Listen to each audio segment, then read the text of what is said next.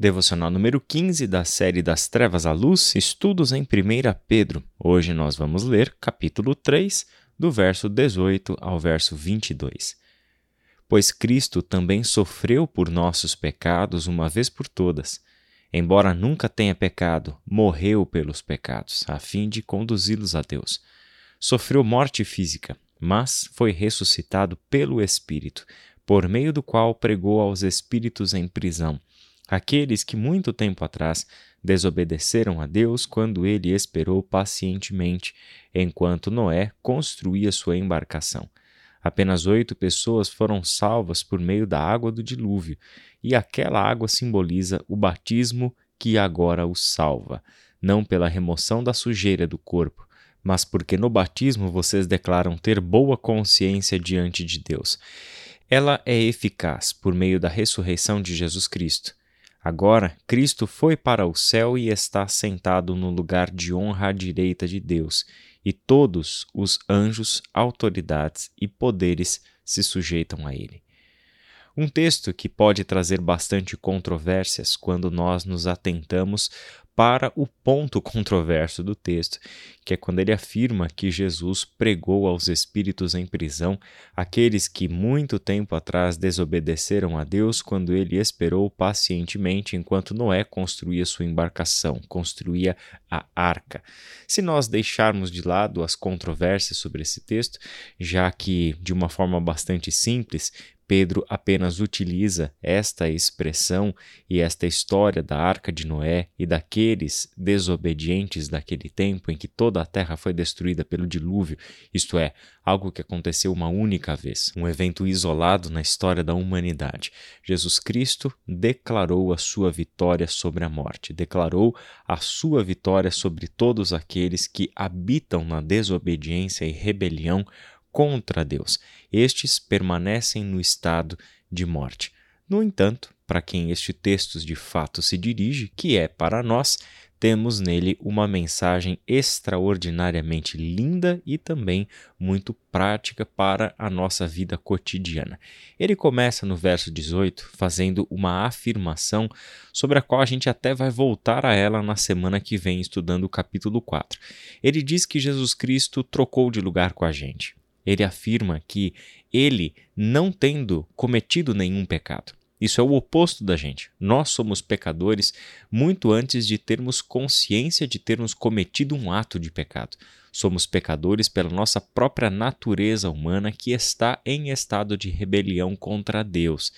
Jesus, por um outro lado, nunca pecou e tampouco compartilha conosco a natureza pecaminosa enquanto ser humano.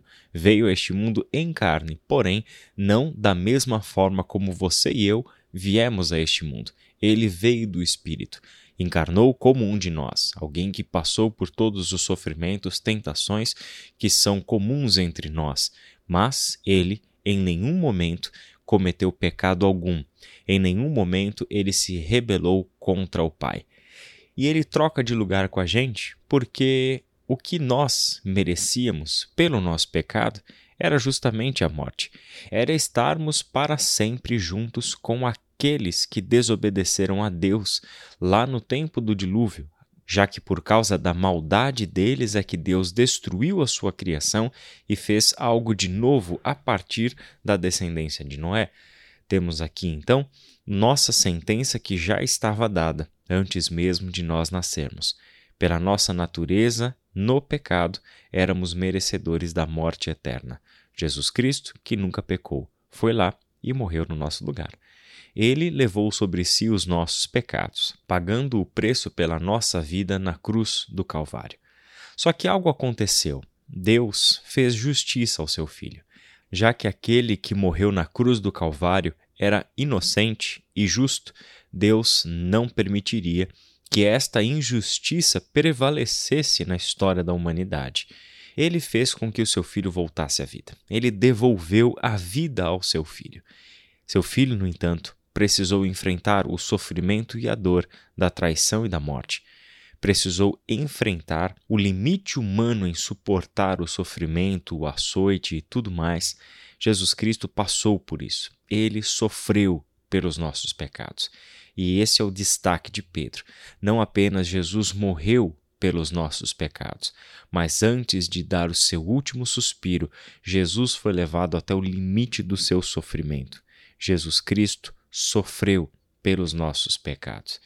Justamente a ressurreição, que é este aval de Deus de que verdadeiramente aquele que foi pregado no madeiro era inocente, a ressurreição tem um papel decisivo nessa história, porque assim como a ressurreição é a palavra final na vida de Jesus, ela também o será na nossa vida. Podemos ter a certeza de que agora nós compartilhamos, enquanto crentes em Cristo Jesus, de uma mesma história com Ele.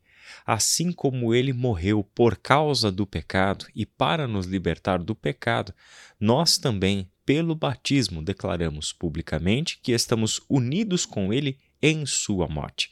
Porque no batismo nós estamos declarando que estamos mortos para o pecado, o batismo, como símbolo da morte e da ressurreição, mostram que, a partir daquele momento, publicamente declaramos que não vivemos mais sob a escravidão do pecado, que o pecado, que a injustiça, que a maldade, que a desobediência a Deus, que a rebelião encontram o fim em nossas vidas no dia em que nós nos prostramos diante de Jesus Cristo e dele recebemos o perdão dos pecados, a salvação, a libertação.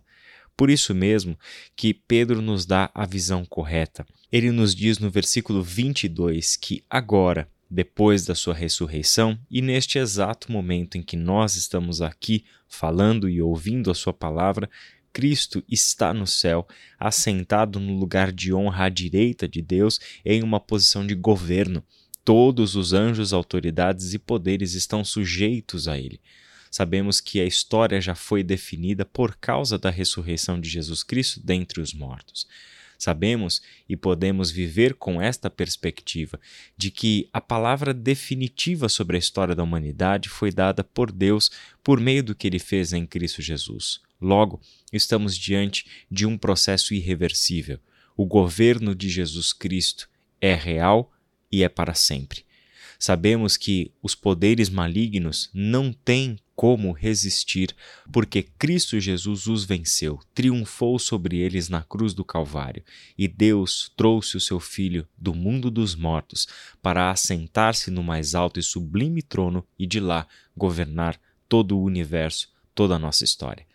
Por isso, meu irmão e minha irmã, saiba com toda a convicção de que uma vida para Deus, uma vida que leva a sério a santidade, que leva a sério o fato de que nós estamos libertos do poder do pecado, que ele já não coloca mais sobre nós as suas amarras e que o pecado é vencido e declaramos publicamente que o pecado não tem poder sobre nós todas as vezes que, diante da tentação, decidimos obedecer a Deus e não à injustiça e não ao mal. Saiba, meu irmão e minha irmã, que aquele que sustenta uma vida de santidade é o Cristo que ressurgiu e hoje está exaltado nos mais altos céus. É com ele que um dia haveremos de nos encontrar. E ele espera, e assim nós também esperamos, pelo nosso agir, pelo zelo com que lidamos com a realidade da nossa vida, encontrarmos com o nosso Senhor completamente sem manchas, completamente imaculados para vivermos por toda a eternidade com aquele que por nós morreu, mas, sobretudo, pelos nossos pecados sofreu. Vamos orar? Pai querido, obrigado pela tua palavra, pelo teu ensino, por tamanha libertação e pela perspectiva de futuro que o Senhor nos dá. O Cristo que hoje está entronizado nos mais altos céus, governando soberanamente sobre toda a história, apenas aguardando o dia definitivo. Pai querido, muito obrigado porque podemos viver com esta certeza de que o nosso futuro está nas tuas mãos. É em nome de Jesus Cristo que oramos. Amém.